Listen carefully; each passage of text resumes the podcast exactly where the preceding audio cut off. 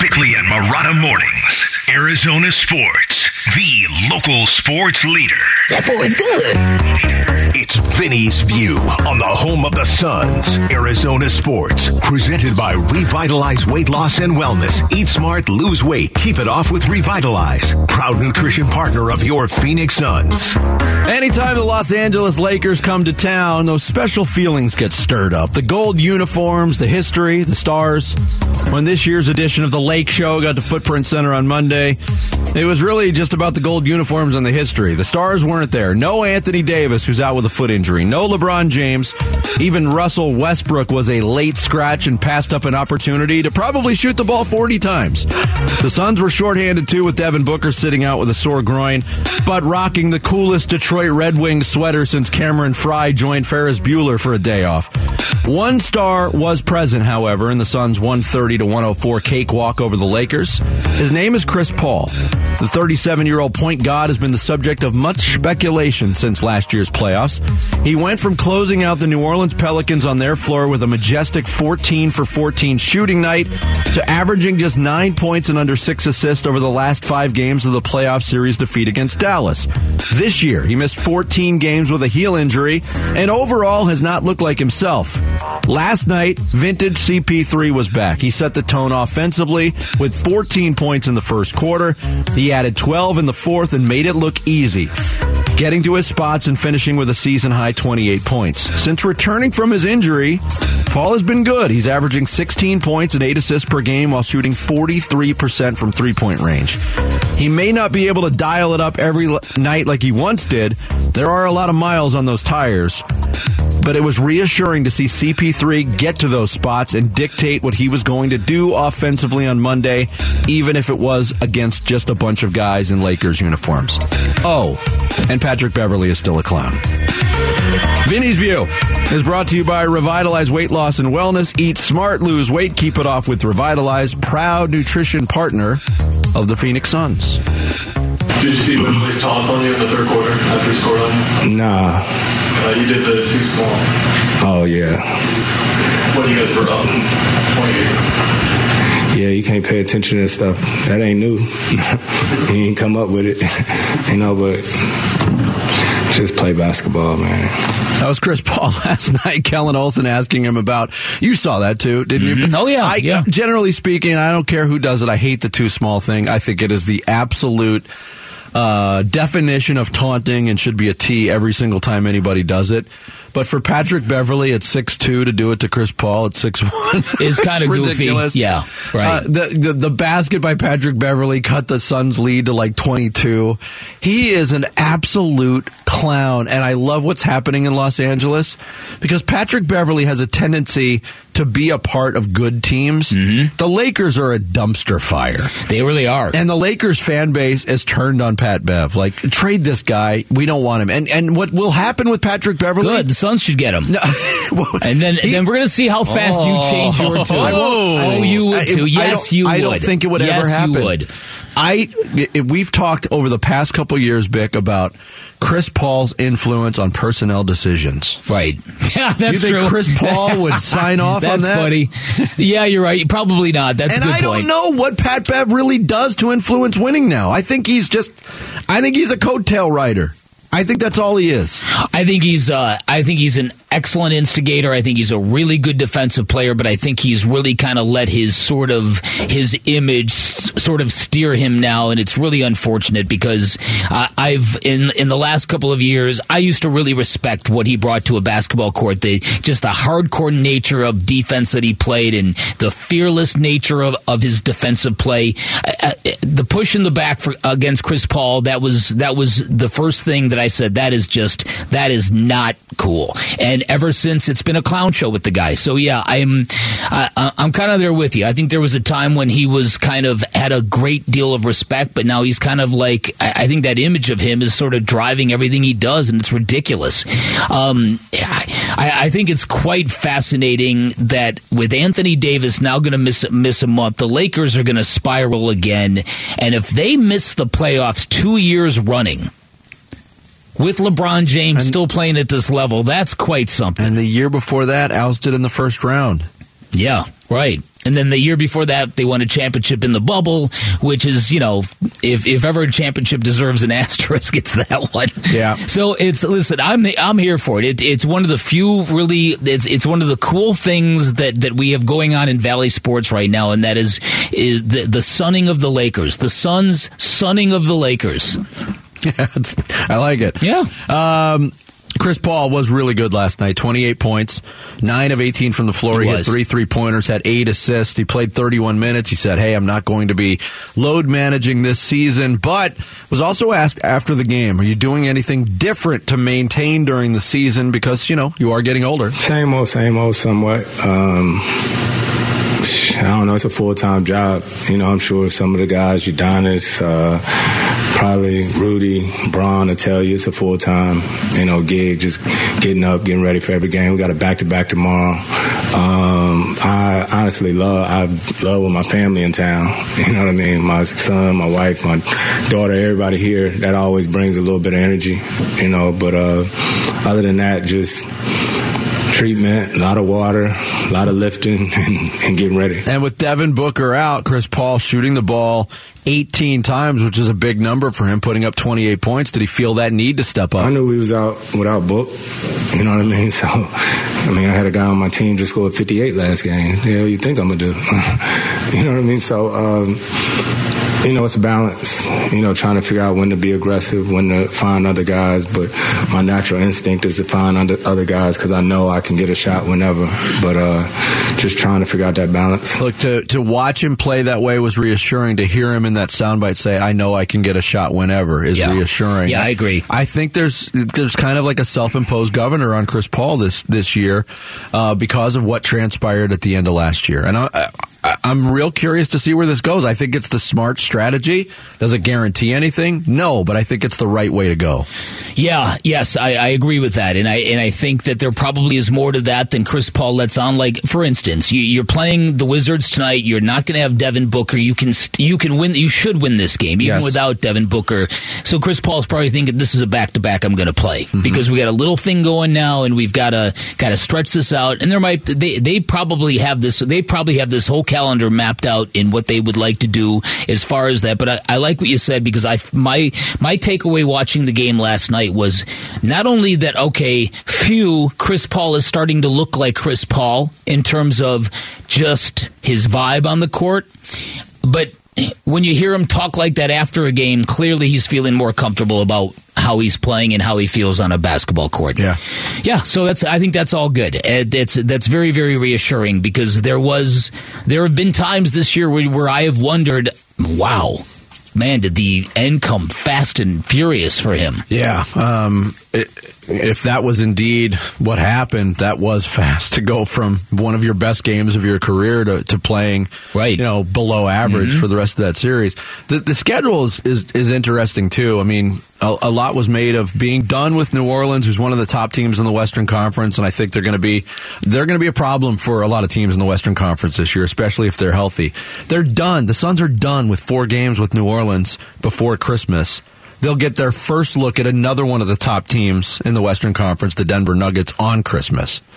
Um, so th- you're right. I think they probably do have a, a, plan on how to attack this. Yeah. I haven't seen an update. I'll have to check on, on Devin Booker's availability for tonight. Uh, you know, if last night was precautionary because it was a back to back, hey, we can probably get past the, the Lakers with DeAndre Ayton coming back. Well, uh, we'll see. I heard I heard people speculating that this is going to be a few games that they're not Yeah. going to push him back. Yeah. But but that might just be speculation. We shall see. Yep. Uh, but uh, DeAndre Ayton played well last night. Everybody played well last night. Torrey Craig on his birthday, 17 points at four of four three pointers. Uh, it's always good to beat the Lakers. That's always the thesis statement. I don't care who's in those uniforms. I agree. I don't care how many fans they have in the building. You beat them, you send them home with a loss. It's I a good agree. thing. I agree. Uh, coming up next, uh, it's been a nightmare of a season for the Arizona Cardinals. That's an understatement, but held up against other bad teams in Cardinals history. Just how bad is this one? We'll get into that and more next. It's Bickley and Marotta Mornings on this Tuesday, live from the Yakchin Community Studios here on Arizona Sports, the local sports leader. Arizona Sports, the local sports leader. Bickley and Marotta Mornings. That's it. Rypien takes a knee. This is over. The Cardinals lose 24 to 15 and drop to 4 and 10. Who would have thought after last year, even with the way the team finished, who would have thought that the Cardinals would have had this precipitous drop to the bottom of the NFL standings?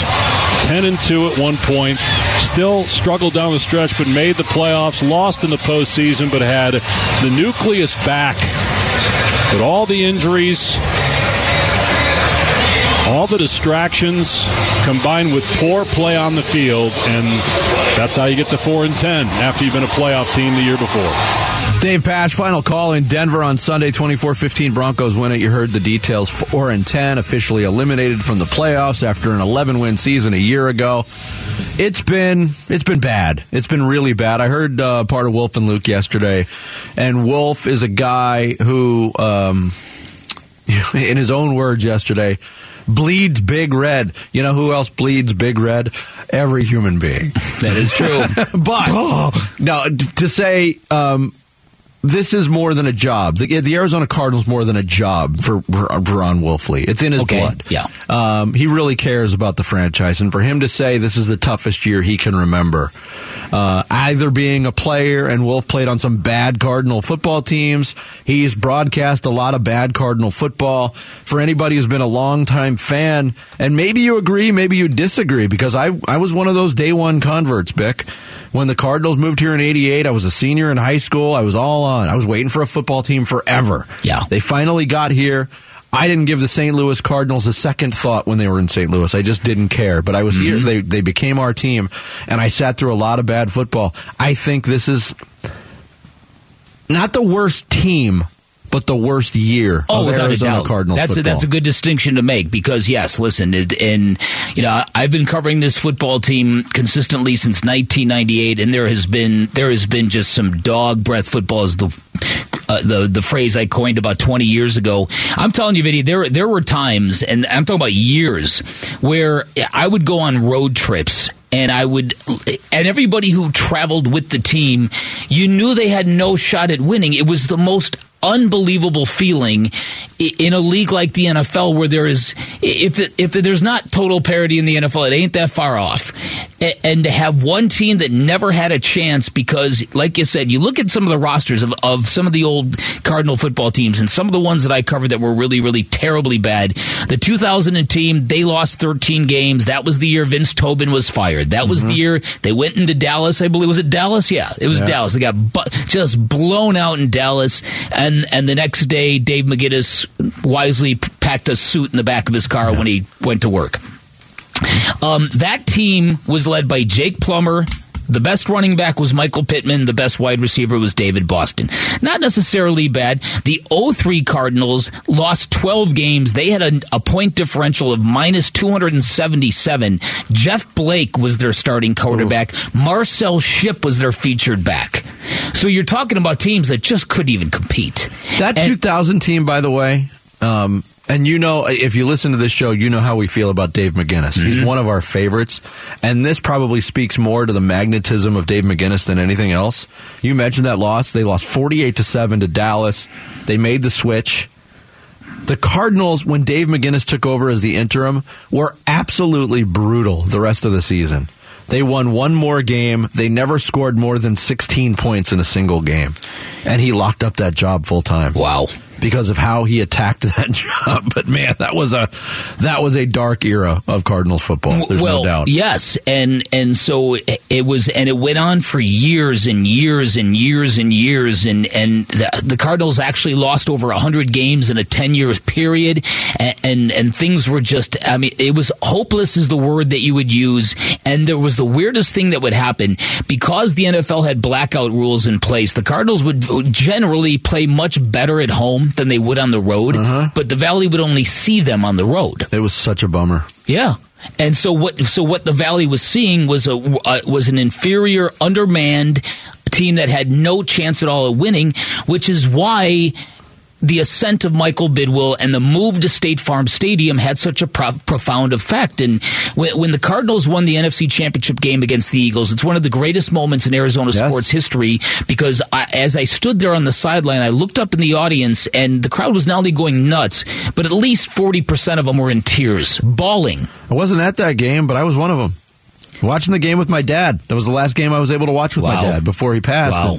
we reminisced about all those, you know, horrible games that we yeah. sat through where we were the fans ridiculed in our home stadium. Mm-hmm. Um, it was very emotional, uh, but that just shows you how dark those periods were. Um, when you hold up what the expectations were. And I did not have high expectations for this football team. A lot of people did coming off of a playoff te- game. So um, the consensus was, hey, this is a team that can compete for a playoff spot. When you hold up expectations to what the reality was, what an absolute disaster! the, the, the yeah. only the only one the only team that I can point to uh, that's even similar is year one of the Buddy Ryan era Buddy Ryan came in with all the bluster and all the bravado, and they actually attacked free agency and they brought in guys from Philly, Seth Joyner and Clyde Simmons, and they built this defense. There were big expectations on those Arizona Cardinals. Mm-hmm. Actually, um, yeah, that was the first year they were the Arizona Cardinals, and they went seven and nine. And seven and nine wasn't horrible, but their offense was so bad that the expectations were not close to being met. Um, that's the only other time in Cardinals Arizona history that I can think of a team that just failed wildly on reaching expectations put on. Got a winner in town. So uh, you brought up a couple things I want to uh, comment on here. Uh, it's not only the expectations were were higher, if not you know really high for some people, but it was just the dysfunction, the drama, and the distractions and the dysfunction. You label ladle that on top of the expectation, the failed expectations, and then you ladle on top the absolute debacle of of play and level of play at State Farm Stadium, where this football team is 1 in 11 in their last 12 home games. And so, yeah, I think this is clearly the worst season in franchise history. Not the worst team, it's an important distinction to make, yes. but this is just the worst season. Can I give the one that jumped out to me first? Because I'm not a lifelong Cardinals fan, so I don't remember those ones that are way back.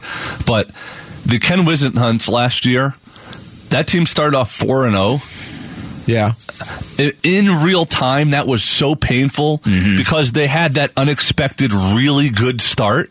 And when you start 4 0, you're thinking playoffs. And then didn't they lose like 10 of their last 11 or 11 of their last 12 they games. Went, yeah, they went 1 Five, 1 yeah. and 11 the rest of the way. So in real time yeah, that season was so painful because of how well it started. Yeah, no, but that doesn't that doesn't elevate to this the feeling of this season. That that year even though that year ended with another one of those it didn't end, but it was a 58 nothing loss to the Seahawks in Seattle that was just a an annihilation and an utter embarrassment. That was what that was. That was the deconstruction. That was rock bottom after Kurt Warner's unexpected retirement after the playoff loss in New Orleans, uh-huh. and the, the Cardinals were, went off on a, a, a, basically a train where they were just struggling to find their next franchise quarterback. Mm-hmm. And then right? you had Kevin Kolb, Kevin Kolb, and they John start- Skelton. Just yeah, they yeah. had a lot of guys who who tried to get that thing done. They couldn't get it done.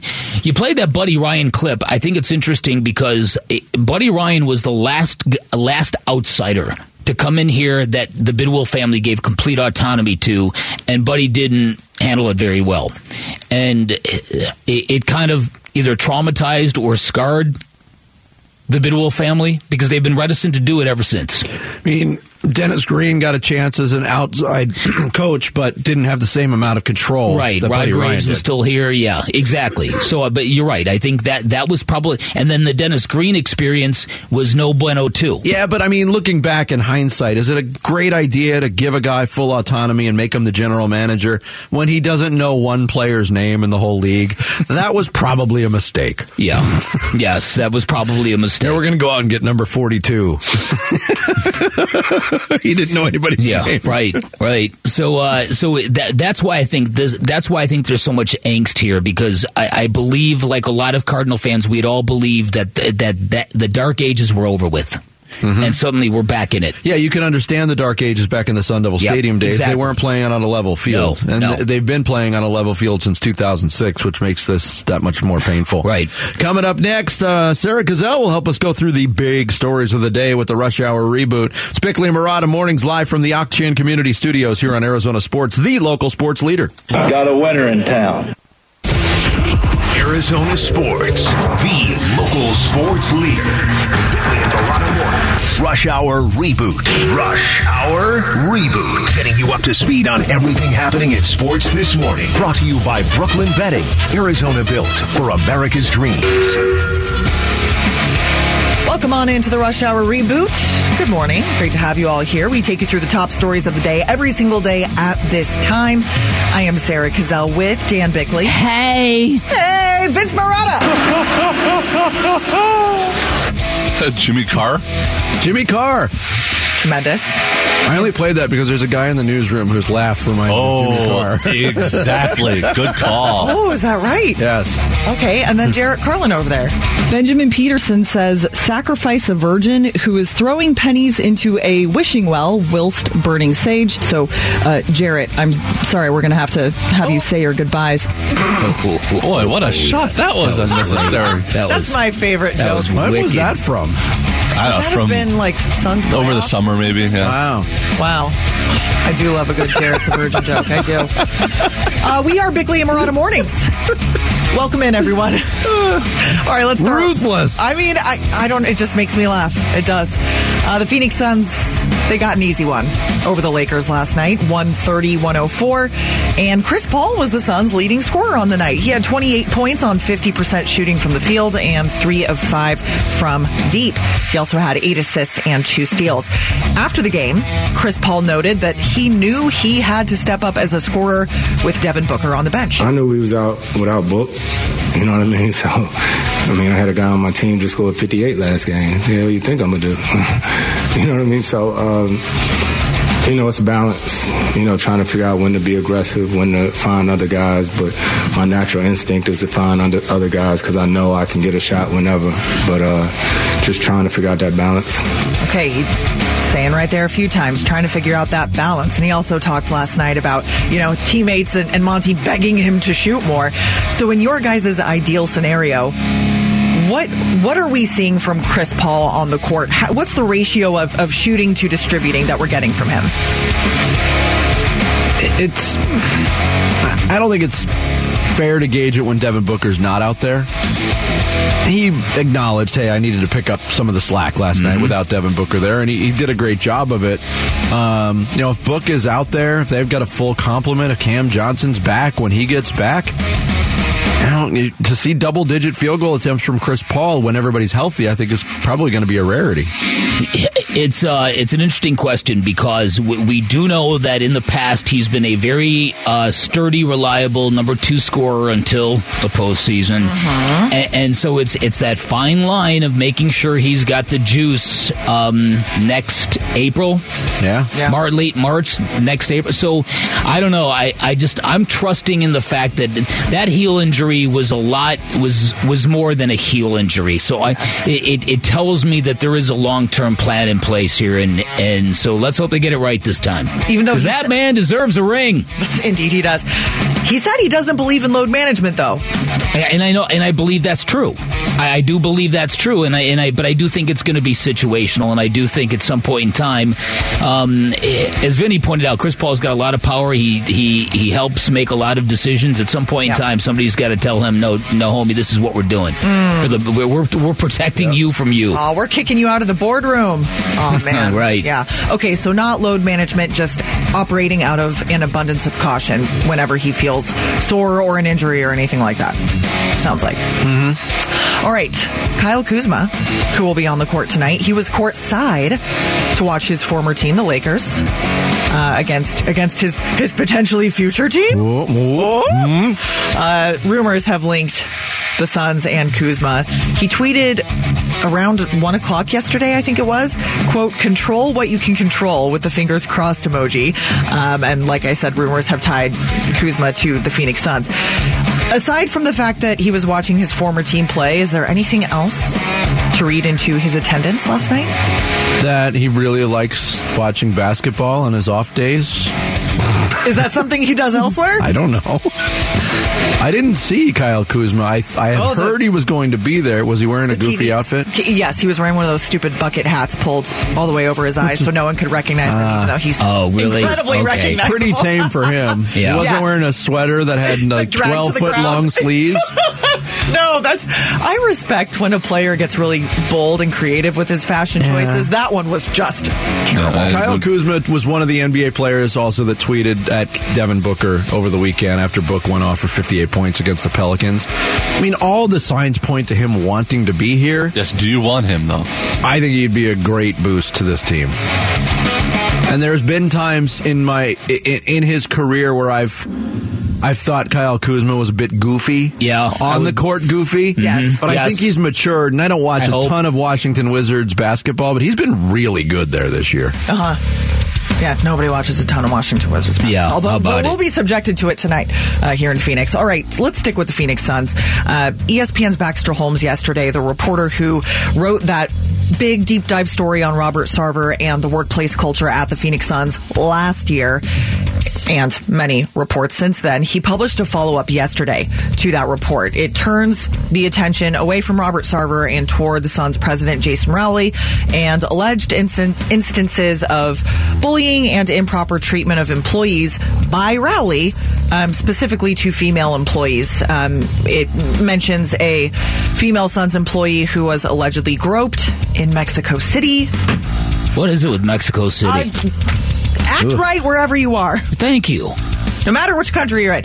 Uh, and that incident, according to this report, was not brought to HR. Um, and it, it also just confirmed a lot of things that were said about Robert Sarver. It just basically sounds like Rowley is upholding um, or, or continuing to participate in the toxic workplace culture that existed under Robert Sarver. So the Suns issued a long, long statement. Um, they said that there are factual inaccuracies, which is also what they said about Baxter Holmes' story at this time last year. And they wrapped up their statement with As we move forward, we do so with the knowledge we have not been a perfect organization. Our current leaders have taken accountability for the claims that have been uh, substantiated through investigations. And all of us continue to be committed to learning, growing, and upholding a culture of respect. So, guys, what did you think about this follow up report? Uh, uh, interested because I, I do know that from from talking to some people um, w- when this investigation was going on that, that that there was real trauma this workplace culture caused on employees, ex employees, even some current employees, many of them female. Yes. And and there was and so I I was told at that point in time that that accountability was going to cost Jason Rowley his job if it didn't get all the way to the top with Robert Sarver. So now that Robert Sarver has been removed, people have wondered wh- why it was is are we to assume that that was the only issue here? Um, and and so I, I I think that this is something that has caused lingering pain for people who are traumatized in this. Yeah. And and I, and listen, I have the Suns tried to get better. Yeah, I, th- I think they have, but there's accountability for the stuff that was in that piece. And as Vinnie pointed out, though, uh, it really is kind of a moot point. I did not know that Robert Sarver wrote into his exit language that he is that nobody can fire Jim Pitman, Jason Rowley, and there was a third.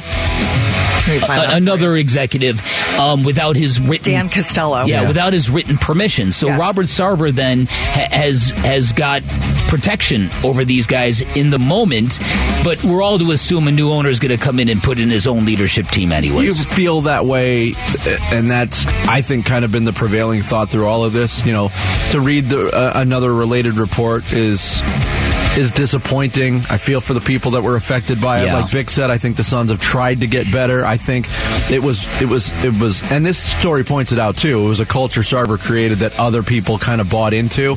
Yeah. But to me, one of the things, and going back to the Baxter Holmes story originally, was there was a big human resources problem with the Phoenix Suns for about 10 years where they were not acting as advocates for their own employees because of it. it- Was it intimidation? That to me is the most disturbing part of I all agree. of it. And uh, one one point I did want to make is, you know, the Suns Suns fans do uh, they they complain about the lack of coverage they get nationally. the Suns have a beat reporter now for ESPN. It's Baxter Holmes. Unfortunately, he only writes about workplace culture and not what's, but- what's but- going on but on again, the court. Yeah, I know, but again, we should be thankful that he is because, Yes. like I said, like I said, I, I heard a story from a, an ex female employee who took a son to a Suns playoff game a couple years ago. She walked into Footprint Center and she immediately had post traumatic shock syndrome for her experiences there as an employee. There are real human costs Yes, there are. attached to that workplace culture. And nobody should go through that at work. These are our neighbors. These are our Yes, peers. yes. So, yeah, Yeah. we should care about that too. Thank you, Sarah. Thank you, We're all rebooted. Rush Hour reboot every morning. The big stories of the day at 7.30. Coming up next, the Green Bay Packers are not eliminated yet. Can Aaron Rodgers work some magic and get them to the postseason? That and more NFL hash marks next here on Bickley and Marotta Mornings on Arizona Sports, the local sports leader. Arizona Sports, the local sports leader. Bickley and Marotta Mornings. I mean, I don't know. I mean, I think it's just you win a game, you, vibes are pretty good, and uh, we've just been practicing a little bit better. The energy's been a little bit better. And it's hard to put uh, your finger on it. Um, we played a couple teams we should have beat. So that being said, it's still tough to win in the league, and I've, I said it earlier. I think we can beat anybody. We can also lose to anybody. Um, but when you win a couple in a row, it starts to give you some confidence. Now we're playing against some better football teams down the stretch that uh, that we can go to Miami and win. Aaron Rodgers after the Packers 24-12 win over the Rams last night on Monday Night Football, their second straight. The question posed to Aaron Rodgers was, what's changed the last two weeks? And it took him a while to get around to it, but he got around to it.